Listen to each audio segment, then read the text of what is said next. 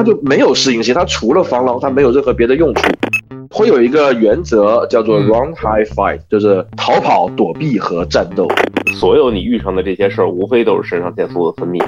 真的，一发生什么事儿，你就第一时间掏手机，这不是明智的选择。我这行说说来话长，我这行说来话长。长话短说。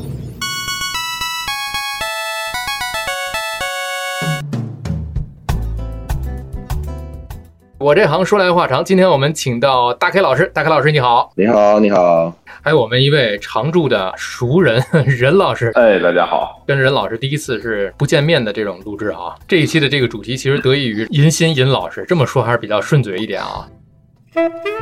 简单给大家介绍一下这个 大 K 老师啊，为什么今天我们要讲这一期呢？其实还挺有意义的。呃，大 K 老师是我的格斗教练哦，他在北京这边做了一个就是 UKM。我一开始就是本身男生嘛，对格斗是有有兴趣的，嗯，然后那个直到第一次参加这个大 K 老师的课程，然后我发现我自己这个常年来这些准备的什么所谓的武器啊、防身用具啊，嗯。好像都是给别人带的，嗯，对你，你不会这个技术，哎，就真的不行。然后后来练了以后，然后发现，哎，有一些我们之前就是对武器的认知是错误的，然后带的东西就越来越少了。哦，因为我知道啊，我知道你很多年前你就自己总是随身带一个包啊，对，直到遇到了大 K 老师啊，那咱们就请大 K 老师介绍一下。刚才你提到有一个词叫 UKM。呃，对，UKM 其实是我们这个流派的一个简称，嗯，它的全称是 Unomos Kali MMA。Unomos 是我们的核心名字，Unomos 其实就是一个西班牙语的一个单词，它翻译成英文就是 One More。对我们来说，就是不满足，永远不停歇的渴求，我们不停的去吸纳新的技术、更实用的概念进我们的流派，我们不会固步自封。这样，我以前我不我不知道的时候，我以为 UKM 它就是一种格斗方式或者怎么样的，其实它是一种 一种流派，是吧？对，UKM 是流派的名字，当然跟我的老师他们的流派是一脉相承的。这样子，UKM 目前是我自己在做这个宣传传播的工作。这个流派我们一般来说会有好几个面向吧，一方面是呃一些器械的。技术学习，然后另外一方面则是一些关于安全防卫的一些概念、知识性的概念的宣讲。所以尹老师受益匪浅啊！对对对，我是受益匪浅的。放下了好多自己的这个行囊里的物品。嗯，对，没错。因为之前我知道，咱们上一次就是最初录那个流氓优势的时候，你还没有练，就是那个包里好多的东西嘛，就是对担心如果哎地球毁灭了怎么怎么样，我是对对对对，我包里会带好多好多东西。其实现在也会带好多好多东西，但是就是带的逐渐变小了，变得隐蔽了。得益于大开老师，就是所有的这些 UKM 的这个流派上的一个理念。对对对，我们管这个叫 EDC，EDC Everyday Care。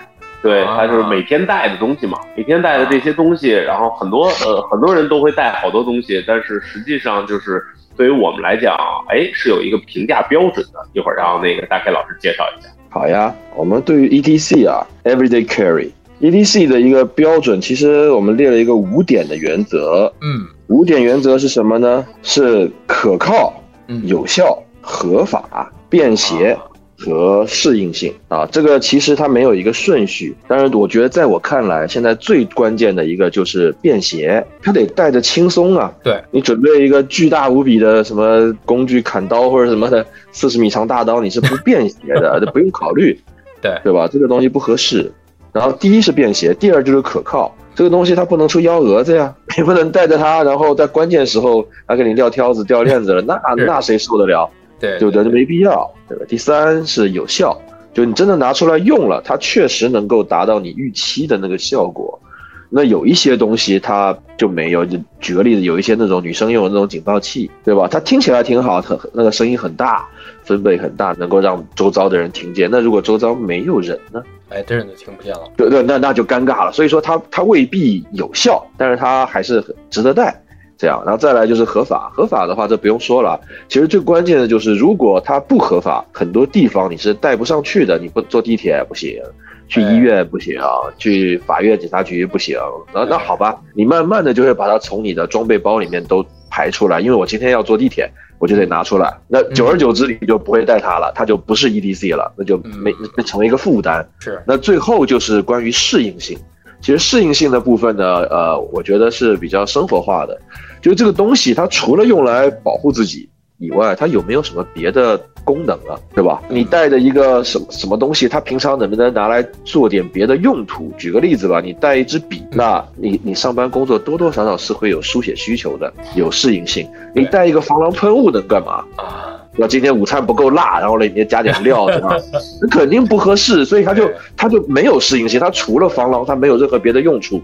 那久而久之，你就会不太想带它，对不对？所以说，我们一般会从这五点来：便携、可靠、有效、合法、适应性，从这五五个点来选。那我自己目前最推荐的，就是一个是强光手电，一个是战术笔，这两个东西又小又好带又安全，到哪都合法。出门出地铁你都上不去，那所以就是任任老师，任老。昨天我看到任老师给我拍的那个照片，就是有一支笔，蓝色的笔。我还当时我在纳闷，为什么这里还有一支笔呢？啊，原来是这种这种用途啊！就是一支笔能够起到的防卫作用就很不错了，嗯，很好了。在一些低强度的冲突里面，一支笔，呃，可以创造一些意想不到的优势，挺好用。哎，这个其实是讲起来还是怎么讲，就学问还是挺深的啊。那我想知道大 K 老师是什么样的一个机会，或者是讲是什么样的一个原因，让您走到了这个领域里面来呢？因为打不过啊，打不过就跑，很简单，最有效的方法。我从小就是练练各种武术的嘛，啊，然后搏击啊、武术啊什么，呃，学习了很多。然后呢，但是都是仅止于徒手技术。哦，拳打脚踢、摔跤这种徒手技术，然后一直到我认识我现在的老师，他是教卡利的，就是教教短棍的嘛。嗯，然后哎，我就想，我就想说，那我要不要来跨界一下，学习一下武器技术呢？我很高兴的来了，来了之后呢，然后就发现我练了十几年的徒手，教都教了十几年的徒手技术，然后再拿上棍子的时候，根本打不过师兄。就是功夫再好也怕菜刀那种感觉，你知道吗？就是你你练得再好，人家但凡手上有个东西你打不过。然后第一个就是那我想，第一是我想要钻研这个技术，然后第二我就会想说，那如果有一天我就徒手在街上了，真的遇到一些可怕的事情，人家真的是手上是有武器的，那我该怎么办呀？所以就开始一头就扎进了安全防卫和武器技术的研究里面，是这么进来的。哦，原来是这样的一个渊源。一开始如果您要是说打不过的话，我记得有一个。电影里面一个台词打不过，所以练就了一身长跑技术。对呀，但是其实长跑是不够的，哎，这是不够的，光跑是不跑酷可能会更好一点。跑酷也对，你能翻墙啊，你能钻洞啊，对，这个会更好一点。刚才您说的这个，我们一般讲的这个格斗，就以往我们传统意义上认识的格斗，就是徒手吧？对啊。所以 UKM 是我们在跟格斗，它是一种什么关系呢？比如说，它是一个加强版的，还是器械版的？嗯，就是这得从头说啊，有有有点啰嗦啊。就是我们会把这个这个技术的类型啊分成几个大类，第一是运动，第二是武术。对吧？第三是安全防卫，得要分成这三个大类。那大部分的这种搏击运动，它一开始都是从武术出发的，就像跆拳道，它一开始它是一门武术，然后它被慢慢的赋予了规则，赋予了各种条条框框的东西。他为了推广，所以就削弱了他拳头的部分，变成两个人在抡大长腿，对吧？我们比赛都看到两个大长腿互相抡脸。对，然后他就变成了从武术变成了一个运动。或者叫做竞技体育，然后呢，从武术变成转变成竞技体育的过程中，好处当然是更干净了、更好看了、更适合推广了，对吧？更安全了。坏处是什么？是它损失掉很多抗争的部分，因为它只是为了夺取那一个奖牌、获得冠军，对吧？他研究的方向变了，所以说这是从武术到竞技体育的一个改变。那。武术和竞技体育和安全防卫之间的区别其实是很大的。我们的技术算是从武术出发，然后往安全防卫的方向去走。武术其实是核心。什么是武术？对我来说，武术其实就是一个征伐的技术，是获取资源和保护自己的资源不被别人获取的技术。这个是武术。从最早的时候，它就是原始人们打猎的技术，叫做武术。他怎么投扔石头呀？他怎么扔长矛啊？他怎么做弓箭、射箭，然后去围猎一头长毛象啊？对不对？这个东西是武术的根源。然后慢慢慢慢发展到人跟人之间的抗争，这是武术的根源。但是你为了推广，你就会把它转成竞技体育。嗯，那为了保护自己、保护亲人，在有法律和道德约束的社会之内，你要做出有限度的这种有限度的暴力，那这就是往安全防卫的方向去走了。哎，重点还是在防卫上面。一说防卫呢，在竞技场上咱们就知道它是有防守，别人在进攻的时候，你有一个合理的防守。那这里面其实讲到了这个武术，其实我们这里所依托的这个武术的基础，它是一种实战的这个。对，是的，就是这个是每个人每天早上一睁眼很切身的一个东西，你要学会保护自己，排除危险，保护自己。对吧？其实我们都我们都有很多 排除危险的技术，例如说，我们都知道你不要去摸电门啊，对，通往天堂的通道，不要闯红灯啊，这个这这都是保护自己的一些概念。但是除此之外，就是人跟人之间的抗争，包括你在开车在路上的时候一些防卫性的驾驶，这些都是更倾向于这个安全防卫的东西，对吧？哎，这么一讲的话，就特别的形象了，因为在马路上我们也有这种叫防御性驾驶嘛，对对对，有的人开车比较。激烈，但是有的人呢是防御性的。那其实这里面刚才讲到就是安全防卫嘛，呃，有这么几个维度啊。我想问问您，首先就是说这个防卫，咱们是可以去防卫天灾，还是人祸，还是都可以，还是只只是单纯的人与人之间的这种矛盾冲突都可以。其实我前几天我刚好做完一个讲座，讲了很多关于这个内容。我们要去识别危险。这是一个很重要的一个基本素质，你要去了解什么是危险。哦，那这个危险可能是来自于天灾，例如说现在的重庆山火，对吧？那很危险。例如说，它可能来自于生活。例如说，就是我刚我们刚说的一个电门漏电啊，嗯，对吧？你洗澡的时候水泼上去了，对吧？这下很很危险，这也算是一种。例如说，你在生活中你会坐电梯、坐那种步梯，嗯，对不对？这种都它都会有它的危险。那你要知道它的危险在哪里，你去把它标注出来，在你心里面把它标注出来，去把它识别出来，嗯，然后去预想到它有可能给你什么幺蛾子或者什么样的惊喜。然后我们预想到它了之后，它就很难给你一个，呃，怎么说意外，对吧？这个就是我们的一种对这个世界的防御手段。所以说，它不只是对人的所谓的城市安全防卫，它是让你让生活在城市里的人所知道他所需要趋吉避凶的一个最基本的逻辑概念吧，可以再这么来这么来讲。明白。那你生活在城市里面，你能接触到的东西，跟生活在山里面的人能接触到的东西，肯定是不一样的。山里还，你比如说还有野兽、狼这种，对，那另外一个维度了啊。所以它的指向更广泛一点，而不是单纯的去讲啊，有人来跟我有产生矛盾或者肢体冲突的时候，是针对人跟人之间的。当然了，我们扯到防卫了，那它跟。人跟人之间的关系就比较大，对吧？但是我们如果扯安全的话，安全的话跟人的关系就小一点，对不对？所以这叫做城市安全防卫。也就是说，在您的这个整个的研究这个方向里面，其实它的大的领域是在我们的这个城市的这个空间当中，比如城市当中我们可预见的这些林林总总的有可能发生的，比方说我们看的一些个电影里面的一些灾难片，就比方说城市的公路隧道如果是塌方了。啊，我们在汽车里面怎么样去自救，怎么样去生存下来？比方说汽车落水了，要其实还是挺日常化的。其实我们不愿意遇见这种情况，可能概率也是非常小的概率。但是万一遇到这些情况，我们在没有对在没有救援队马上赶来的时候，我们应该怎么样去做？在自然灾害来临的时候，怎么样去这种啊趋利避害？这个都是我们应该去研究的一个方向。呃，还有一句话就是，刚才咱们聊到人与人之间的这个冲突的时候，有一句老话说得好嘛，“ 君子动口不动手”嘛。还有一句话说的是“防君子不防小人”。所以遇到这些问题的时候，我们是不是要因人而异，因对方而异？呃，我我觉得吧，这些老话呀，这些老话都跟城市安全防卫关系没有那么的紧密。嗯，因为。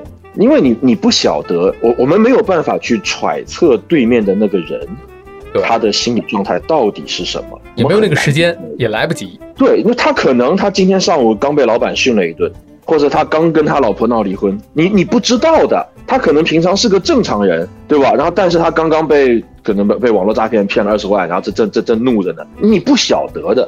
所以我们去揣测他的心理状态是没有什么意义的，你你揣测不了。那更多的是我们会从他的行为来分析出我现在当前的态势到底是危险还是安全，我需不需要立马做出规避，或是做出什么样的方案来。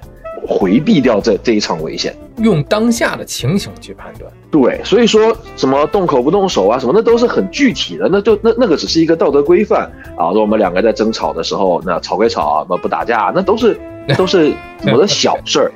但是我们在考虑的是，如果你今天遇到了一个心情不好的醉鬼，哇，那到底会有多危险？所以我们会提出一个概念，叫 rule of stupid，愚蠢法则。愚蠢法则是什么意思呢？就是不要在愚蠢的时间、愚蠢的地点跟愚蠢的人做愚蠢的事儿，对吧？好吧，简称叫做人时地势。我们会从这四个点来进行一个系统思维，就是人时地势这四个点，如果有两个点。是让你觉得有危险、有冒犯、有有不安全的，它的危险、它的风险系数其实就会激增。我们简单来举个例子，像现在此时此刻我们正在做的事儿，现在是上午十一点多，我们在各自的地方，在家、在单位或者什么地方，用远程聊天软件，对不对？我们在开个小会，在沟通，在聊天。那这无论如何，这四个点我们都没有感到任何的不对劲，所以它就没有。但是我们换个角度想，现在。如果是夜里两点，我们在一个呃三里屯或者什么后海的什么后酒吧的后巷，对吧？然后你再跟一个醉鬼吵架，不管是时间还是地点，还是人物，还是你在做的事，这感觉哪一个都不对劲。对，那这个时候其实就是你赶快做出反应的时候了。那我们再换一下，这个夜里两点在在三里屯吵架这种事情实在是。那如果我是大中午的十二点呢？大中午的十二点，那我就在大街上，可能在望京的大街上，跟一个醉鬼吵架，你觉得这就安全吗？还是很危险，对对不对？因为他在人物和事件上仍然有两个点是让你觉得不对劲的，他就已经风险激增了，就已经要撤离了，对不对？那如果我们只有一个点呢？你在大中午的望京，在街上和一个醉鬼开心的聊天。其实就就还好，这就还好，就听着好很多。对，所以说我们就是会，我们会有很多情况，当下人们是迷茫的，你可能觉得不对劲，有可能觉得还好。很多人会问说啊，大飞老师，我什么时候才是我去做反应的时机？哎，我不知道如何去判断。我学了一堆技术，我也很能跑，但是我到底什么时候要去做这个反应？那我们刚刚讲这个 rule of stupid，人时地势，就是帮助你去做出这个判断的办法。让你了解什么时候是你应该去主动做些什么的 timing 了，对吧？认识什么是危险，包括哪些场合是真的危险，然后哎，你确认这个是危险的这个时机的时候，那我们该如何去产生自己的这个行为行动？你是跑，你还是跑不过，还是怎么样？对方的攻击性很强，还是怎样的？就是很多人会说，你遇到危险就跑，遇到持刀的你就跑，然后最好的防卫手段就是跑。那这个是真的吗？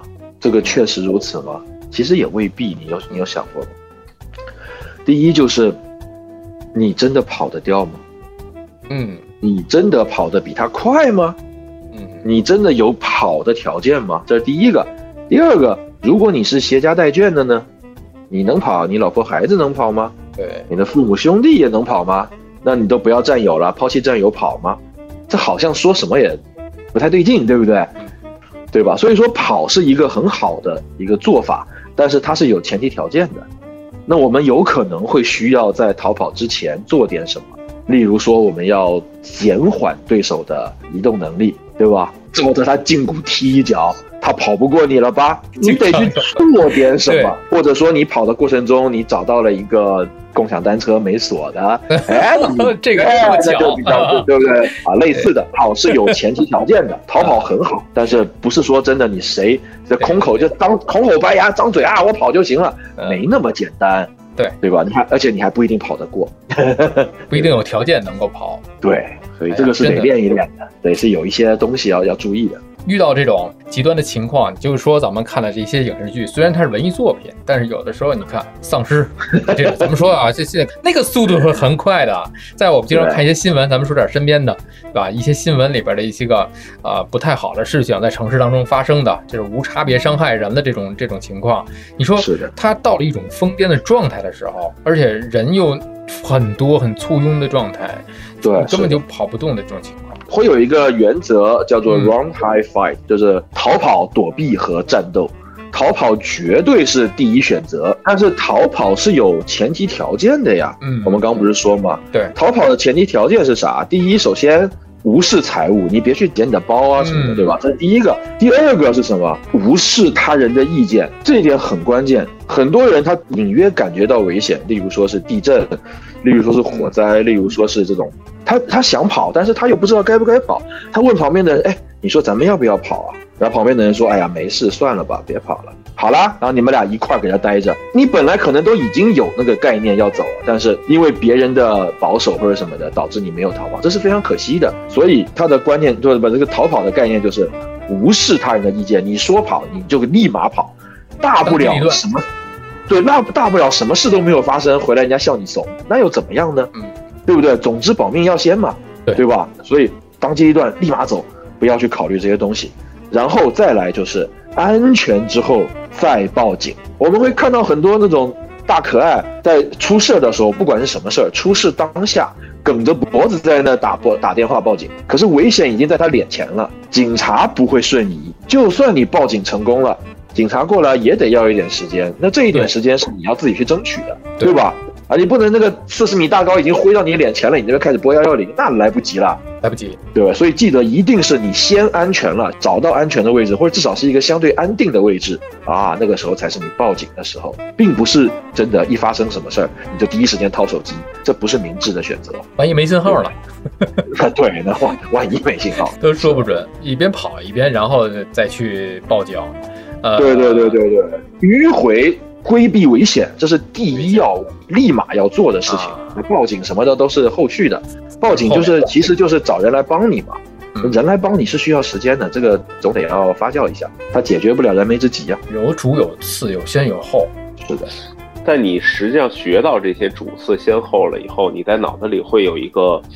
明显的一个程序在里边了，植入好这个程序，因为我在学了这个这个 UKM 了以后，开始学 UKM 了以后，然后我就对防卫有了概念，反而周边的这个暴力事件啊，还有这个与人之间的矛盾，哎，会变少了。哎，对，确实是，对，会因为你变少的原因有规避风险的能力了。对，有规避风险的能力，而且就是，呃，经过无数场的实战，然后我觉得我这个就是肾上腺素的分泌明显变缓慢了啊。就是学医的讲究，这个这个，实际上这些这个所有你遇上的这些事儿，无非都是肾上腺素的分泌。嗯，然后呃，你的一套的分泌系统，实际上就是呃，指向的是是同一件事儿，就是都是这个分泌系统。那同样是这个分泌分泌系统呢，嗯。恐惧和愤怒其实是一套分泌系统，嗯，包括紧张吗？呃，对对对，紧张、恐惧、愤怒，其实其实就是在内分泌的那个一条线角度上，其实是同样一件事儿。简称为呲牙。对对对，在对方比你强的时候，你就是恐惧；在对方比你弱的时候，你就是愤怒啊。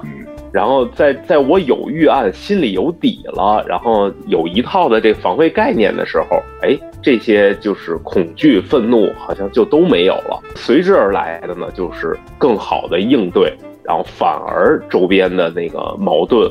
然后暴力就变小了。我觉得这个特别好，心理其实也是很重要的一个方面。有很多人他是他可能有应对的方式啊，刚才就像大开老师讲的，可能每有的人流程都懂了，烂熟于心了，可能已经形成肌肉记忆了。但是遇到事儿的时候，就是咱们俗话说的嘛，还是很慌。哎呦，慌了，乱了，太紧张了，手心流汗了，我不知道该怎么办了。一慌，所有程序全都乱了。没错，没错。所以我们就是就是要实战嘛，对，要多练。对，要多练。你得要多去接触这件事儿，不能是单纯的纸上谈兵。你这个东西不是一个单纯知识性的东西就可以改变的。嗯，所以我们除了知识性的东西之外，更多的其实是线下的训练。你要去学习，去明白人家拿着一个那什么东西的大烟灰缸对你扔过来或者对你砸过来，它会是什么样的路线，会是什么样的速度。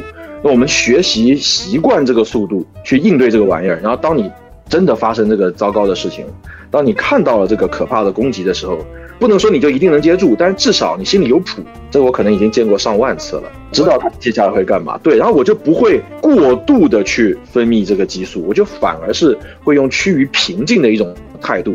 来面对眼下的危机，这其实对你是有帮助的。我们都经历过那种一遇到什么事，然后浑身发抖，对吧？手脚冰凉，浑身发抖，那其实就是一个过度的这个肾上腺素分泌的一个结果。它对事情很多时候不是正向的帮助，未必是好事。那我们通过训练，我们通过可以说是增广见闻吧，看多了，见多了，感受多了，尝试多了，然后你就哎呀，随便吧，这个我都能干。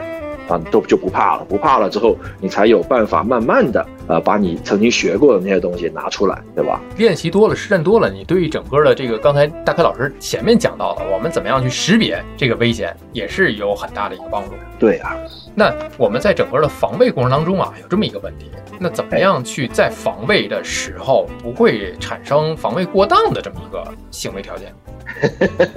那这个其实是一个很复杂的话题。对，每个国家每个地方的法律系统也不太完善，咱们就对，就即便是以我们这个来说的话，它就是中间有很大的怎么说评判的这个浮动空间。嗯，所以我们只能说，第一啊，就是你要知道防卫是防什么？防卫是防止不法侵害。嗯，所以当不法侵害已经停止了之后，你还做那些动作，那就不是防卫了，那是加害。这是最常见的。就举个例子吧，有人对你抡拳头，一拳呼过来打你脸上，那这这这是一个不法侵害吧？是你对他抡拳头这个动作，你去做一个动作。举个例子，你抬着臂防守啊，或是你推搡他呀，那我们可以把这个理解为正当防卫。嗯，但是你他你一推把他推倒了，他坐地上了，然后你上去补了那一脚，那那肯定就是过当了啊，对吧？除非除非他坐在地上，他开始掏刀，哎呦我的天！有下文了，对，然后你的这个他的不法侵害眼看着还要继续，那 OK，那我们可以去去说这个，我仍然有可以为自己辩解的这个道理啊，我继续做动作，我是正当防卫，是这样，所以他这个东西特别的难以判定，特别的模糊。那我们很多人就会去想，哎呀，那我学了那么多技术，但是在真的遇到事儿的时候，我就不敢动手，对不对？会有这种情况，万一我动手了，就万一过当了。对，那但是我们换个角度想。我不是在教大家违法，没没这个意思啊，就不绝对不是，而是说有些时候你根本来不及考虑那么多的时候，自己的命比较重要，哪怕事后你会有一些责任，有一些别的。但是自己命比较重要，你你你没了，那就什么都没了，对吧？所以说，如果当你不知道该如何判断的时候，这可能多多想想自己吧。我觉得啊，就是在这个整个的这个防卫的过程当中啊，呃，有一个根基，要是我们就是刚才您说的这个中心词，我们要安全防卫。防卫，先理解自己这个根基是在防卫上。如果说 我防守反击了，像球场上我防守反击了，您那个反击有可能是过当了，所以自己还是要保持一条线。其实我最初在想聊这期节目的时候，要不要？就这个话题，我特别想问，就是防卫过当这个问题。一谈到防卫，那肯定就是会有过当的这么一种行为。我原先我想请一个律师过来，但是我觉得也没有太大必要，因为具体的案件、具体的事件吧，有具体的分析都不一样。对，而且呢，我想就是您作为这一行里面的这一个资深的教练来讲，肯定也会涉及到这样的一个话题，而且这个课题也比较复杂，也比较难。关于这个，我再多说一点啊，就是你想想看啊，我们我们就不这么就就这么说吧。就这么说吧，我们再设想一个情况，现在对面有一个疯子，他是个醉鬼啊，他心情非常不好，他有非常强烈的暴力输出的欲望，对吧？你要怎么让他停下来？你有很多种手段可以选择，对吧？嗯，如果你单纯是抡拳头砸他脸，把他砸到停下来，你觉得你得抡几下？不太会是一下，对对吧？你单纯是靠打击的这种动作来去停止对方的行动，哇，你可能把他脸打烂了。呲一脸血，他都未必会停止他的动作，他跟你撕吧，对对不对？但是如果你能够有一些控制手段呢，例如说你给他绊倒了，你从背后把他抱住了，哎，这个反而就变得稍微简单一点、可行一点，对吧？所以我在说，安全防卫其实是一种可控的，我们始终把它控制在可控的情况，而不是去宣泄我的输能量输出。